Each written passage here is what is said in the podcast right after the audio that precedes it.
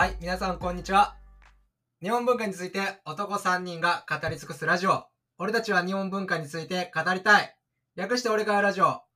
第8回目の放送です。えー進行役は、私、神原と、えー、やすえ進行役ではないですが あ話し手のやすです。あ、話して、はい。主に聞き役の稲荷です。一番喋るやつが。はい。まあ、こんな3人でね、えー前回引き続き、えー日本の映画というテーマで話をしていきたいと思います。はい。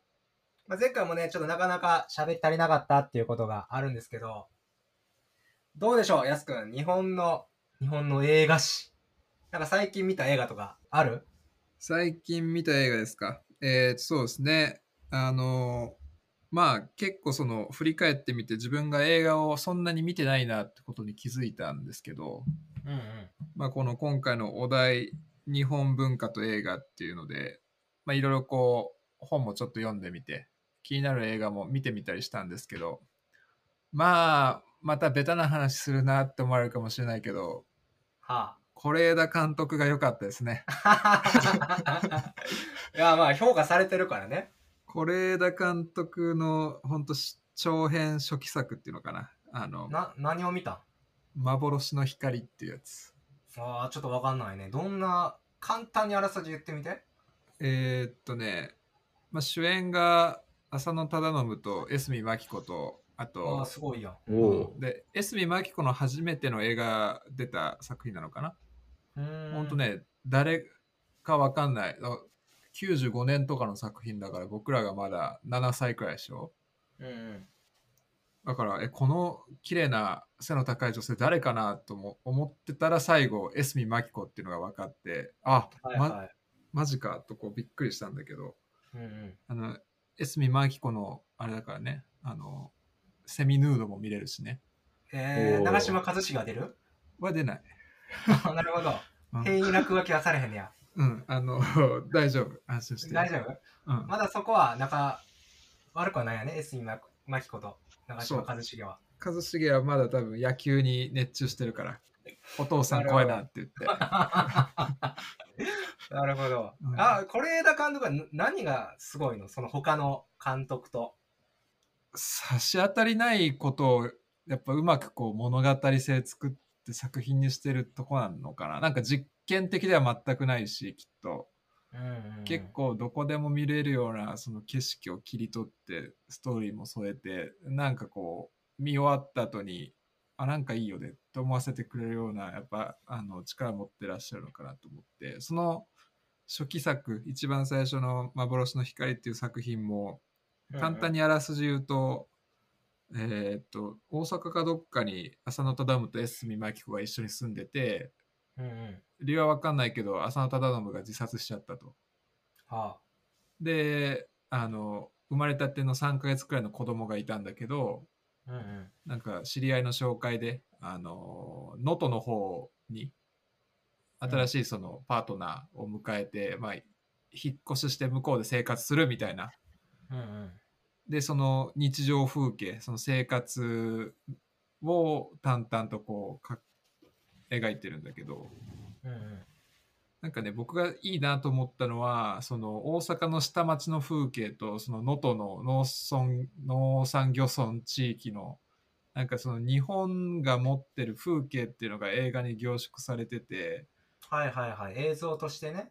そうそうストーリーがたとえなかったとしても結構退屈せずに見れてたなと思うしああ能登日本海ってこんな感じかとかし大阪の下町ってまあこんな感じか大体ね今2021年で95年だからうんもう二十何年、うん、うんうん。は経ってるのにあまあこういう風景なんだなみたいなのも含めてね個人的には楽しかったんですけど、なるほどね。まあ、タイムスリップできるっていう意味でもね。うんそういうのはあるよね。その映画を介して、むしろやっぱその作られた時期のその場所のやっぱ雰囲気をむしろ楽しむみたいな、その映画のナラティブ自体を。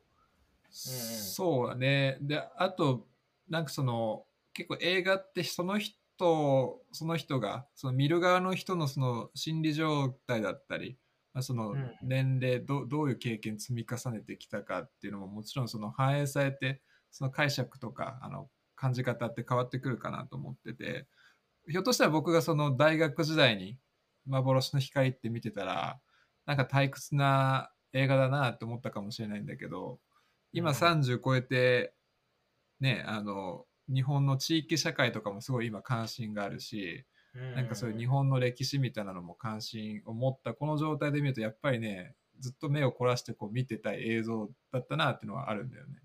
あーあるよね昔全然思んないと思ってた映画が今見たらあ響くねっていうのも結構あったりするよなだから割とあの映画って自分との対話だったりするのかなっていうのは。わあなんかええこと言うてるな多分。逆も悪くない？その昔良かったと思ってたのに見返し見返したら微妙だったっていうのもなくない？ああるかもしれないね。あのわかんない。バトルロワイヤルとか好きだったけどさ 今ああいう残虐なの見たらちょっと辛いってなっちゃうかもしれないし。うん血気盛んな頃に見た見て感動した映画とねちょっと落ち着いた今のその30代が見る映画とだとまた、まあ、違うんだろうね。なるほどなその例えばさ錦とかは今オランダに住んでるけど、うんそのオランダの人に日本の映画見たいんだよねっていう時におすすめしたいおすすめ絶対してるやつとかさああ、あるよ。あの、タンポポ。伊丹十三や。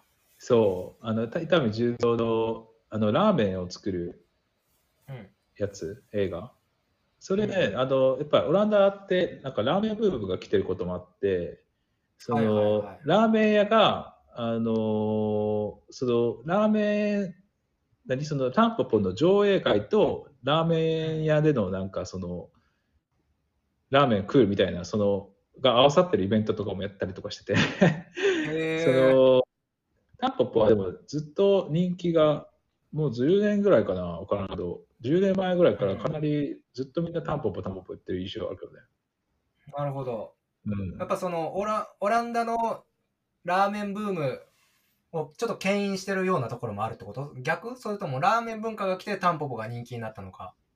多分そっちだと思う。ラーメン文ラーメンブーあブームが先に来てそのタンポポも来たみたいな最近見返してみたんだよね。そのやっぱブームだったっていうことで。でもやっぱよ、はいはいはい。あの前に見た時よりもなんかよくすごくなんだろうね成功に使われてるなと思ってなんかあるなんかりあの人気が出た出てる理由が分かったっていうか。一回俺とヤスねキューバに旅行に行った時にうん。キューバのすごい若者が日本の映画にすごい詳しくてあずっとね黒沢黒沢って言うとったよねああうん。ねあれすごい衝撃的やったよなそうだね。黒澤明か上原浩二の話してたね。うん野球か映画かくらいしか日本のことについて裏を返すと知られてなかったっていうのもあるけど黒澤明と小津安二郎がやっぱり分かりやすいとこなのかな？日本映画っていうと。うんそうやね。なんか YouTube でもジャパニーズシネマとかジャパニーズフィルムってやると黒沢小津がやっぱり二大巨頭として出てきて。ただなんかその中でさっきもちょっと聞いてて言われてたのがやっぱ小津はもう明確にその日本の文化、ああいう畳のうん。なんか今を映したりとか、ああいう縁側がある風景とかっていうのをフィルムで切り取ってるけど黒澤明は根本にはその日本をどう見せたいとか映したいっていうのはないんじゃないかみたいな話をなんか英語でそういう評価の方なのかわかんないけどしてて、ああはいはまあ、もちろん題材は侍とかさいうん。あの、まあ、日本的なものが扱われてるんだけどうんうん。なんかそれを返して日本ってものをこううまく前景化してこう見せていきたいみたいなことはそんなに思ってないみたいなことを批評家たちは言ってたよ。僕はその黒澤明もうんうんそれこそ学生の頃になんか見なきゃいけないっていうなんか義務感で見てそれ以来見て見てないから全然もう記憶にすらあんまりないんだけどさ。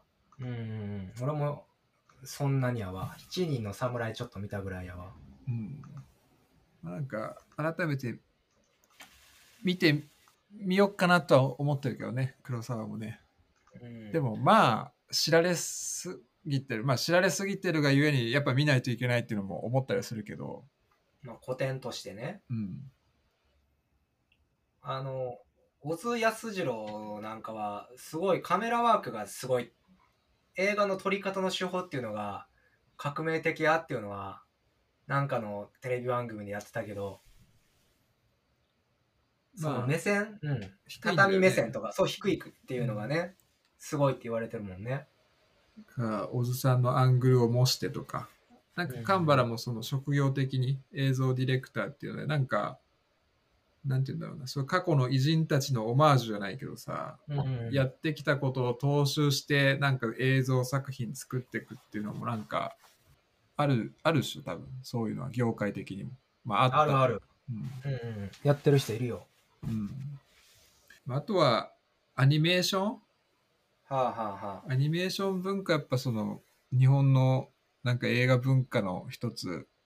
うんうん。分かりやすいものなのかなと思って。さっきも宮崎駿の話とかちょっとあったけど。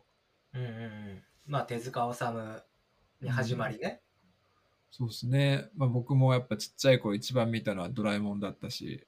わあ、ドラえもんはやっぱちゃんとメッセージ伝わるしね。そうはね。で、うん。うん結構なんなんていうの？その SF 的なさサイエンスフィクション的なこう本当にフィクションの世界をうん。こ日本の子供たちにちこう近づけてる存在って藤子 F 不二雄だったかもしれないっていうのは思ってて、なんかドラえもんに触れてたか触れてないかで、うん。うん。結構その個々人の想像力みたいなものも違ってくるんじゃないかなとかって思ったりするんだよね。あの藤子先生は先生先生よ。あののび太の恐竜なんかもすごい意欲的な作品。うん、まあ、にえードラえもん長編映画の第一作目うん、なんだけど、もう完璧に恐竜について調べ尽くして、あの作品を作ったらしくて、で、その背景には子供たちには嘘つけないから。うーんだから、そうやって下調べして、ないことを映画にするんじゃなくて、やっぱあること。でそれから子供たちがいろんなことに興味を持ってくれたら嬉しいみたいな。そういうモットーで、まあドラえもんの作品もしっかり映画もしっかり作ってきたっていう背景があるから、いやで、ま、間違いなくあのドラえもんとのび太と恐竜を見てなかったら恐竜のことを一切知らずに生きてきてると思う。ああ、双葉、双葉首長竜ね。あで、ちなみに、のび太の恐竜の双葉首長竜は恐竜じゃないから。どういうこと？あれはカテゴリー的には恐竜じゃないねん。なんなん？首長竜っていうね。まだちょっと別のジャンルやね。あそう。あれ？あれ俺の方が詳しいやん。俺、あの、のび太と恐竜の、あの、漫画持ったよ。ああ、そうやね。最初は漫画やからね。最初っていうか、えーっとね、えーそうやね。あるね。うん。俺、それで、あの、大陸だなっていう言葉を学んだよね。ああ、そういう意味ではやっぱり教科書よね。ドラえもんって。ドラえもんで僕もだってその日本の原風景みたいなその何シャーマニズムみたいなものって触れた気するもん。シャーマニズム？らどっかですそういう神を下ろすとかさそのか神をこう信仰してるみたいななどっかの映画であるんだよそういうシーンが。あ結構やっぱねああいうアニメーションってあの身近でこう感じられないなんか日本的なものとかっていうのをどこか見せてくれてる部分もあるなっていうのは思いますけどね。あのーすごいそのさっきの宗教っていう話になるけど、日本ってあんまり宗教映画ってないやんか。うん。特に海外の映画は結構キリスト教をオマージュした映画とかすごい多いけど、うん。日本って極端に少ないなっていうのはすごい思ってて、うん。それはなんかそういう作品ってあったりするんかな？宗教的な映画。ありありますよ。ああ、あるんや。の伊丹十三の、うんうん。あの、これは結構、いわくつきの映画で、うん。これがもしかして原因で彼は殺されたんじゃないかとかいう説もあるぐらいの、うん。まあ、某、日本の某新興宗教団体をうん。痛烈に批判した映画。なんて作品？伊丹十三うん。伊丹十三、新興宗教とかで調べてみたら民房の女ですか？あ、それだわ、それ。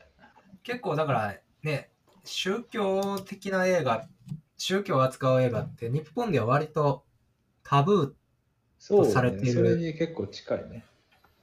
ー、なんかよく言われるのが、あの、三谷幸喜は、その、伊丹十三を、こう、悪い感じで薄めた感じっていうか、その、テンポとか、なんかその辺の、あれは似てんだけど、でもそこに全然クリティカルさがないっていううんうんうんの。伊丹十三はすごい、クリティカルっていう言葉がやっぱあると思うね。だから、やっぱり海外でもすごく評価されるっていうのは分かるよね。その、甘い、甘くないよね。なんかその、すごく、そこが、ちゃんと批判があるっていうか。そういう映画見たいよね。なんかね。なんかその、確かに日本映画って、あの、まあ、もちろん名作ってたくさんあるんだろうけど、あの、一年振り返ってどの映画良かったって言った時にそんなにこう出るもんじゃないっていうか、うんうん近年何がある？君まあ最近だったら「君の名は」とあとあれよ「鬼滅の刃」よ。いや、あの、あれだよ、こっちでやっぱりかなり受けてたのは、あれだよ、うん。是枝監督の万引き家族ですよ。ああはいはいはいはい、あれ、ショップ、そう。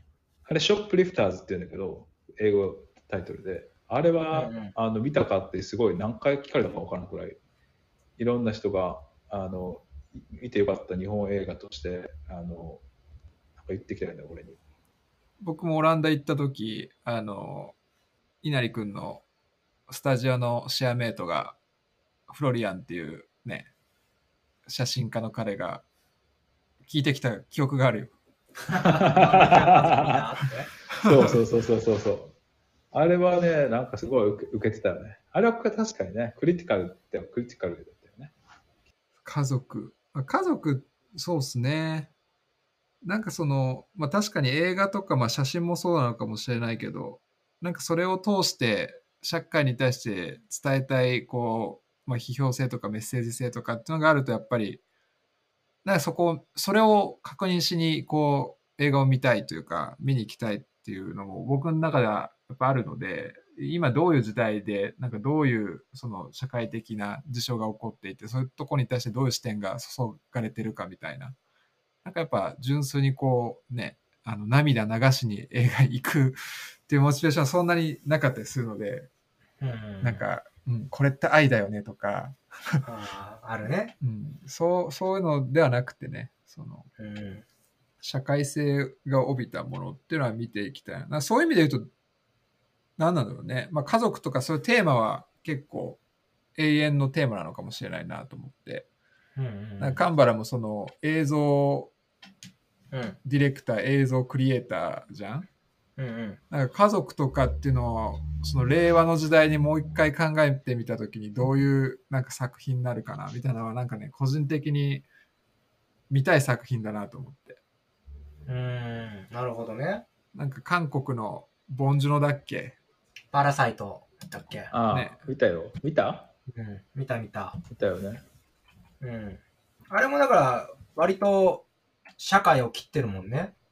まあそうね。あれはね、なんていうの、あのー結構あの、建築建築的な視点から見たら、ちょっとあの見方が変わるみたいな話を聞いたよね。なんかその、うん。要するにその、あのーなんていうの、その地底、本当にその、底辺っていうのが、本当に底辺の人たちっていうのが実際にもうその、地下で、半地下で暮らしてるみたいな。うんわけで、で実際にあの雨水とかも、その一番、その丘の一番上にある家から、こう、雨水がこうさ、どんどんその一番地下のところまで、地下っていうかその地地底の、その、なんていうの、その底辺の人たちの家に流れていく様子ととかのショットとかもあったじゃん。雨うん雨がずっと流れて雨の雨のシーンとかでさそういう感じでそのなんとそういうそういうメタファーっていうかうんうんうん。その貧富の差のこう建築的な要素も含むメタファーみたいなそういうのがあったみたいなとか。それって本当なん半地下に住んでる人たちが韓国にいるっていう話？まあ、リアリティというよりは、どっちかというと、その韓国の貧富の差を切ってるみたいな映画で、実際に地下に住んでる人はいないとは思うんやけど、その主人公たちが住んでる家っていうのが、割と本当にその韓国の下町みたいなところに住んでるのよ。で実際にその家も半地下なんだよね。窓から。そうそうそう、住んでるところがね。え。で、まあそこがすごいいろいろテクニカルで仕掛けが満載の映画。なんだけど、すごいその韓国の、さっきの話、日本の映画じゃないけど、まあ、韓国の風景って言ったところも、割と、ノスタル、その下町がすごいノスタルジックに描かれてるし、うんでも貧しい、みたいなね。うんなるほど、ね、そういう意味ではすごい韓国的な風景も見れるし、あ、貧富の差、韓国って今こういう現状なんだっていうのが、すごいわかりや、わかる映画。だから評価されてる理由ってもすごいわかるわ。うーん。なんかそういう意味で言うとさ、なんかその、まあ、日本映画ってこう、ベース、前提としてその日本ならではのこうものを扱ってるとかうんうんうん。っていう定義がひょっとしたらできるかなと思うんだけど、なんかそういう意味で言うと何なんだろうね。日本的なものっていうか、ありありますよ。あの最近のね例であのえーっとね日本の的なものっていうと何でも何でも嫌じゃないけどレンタルおじさんですよね。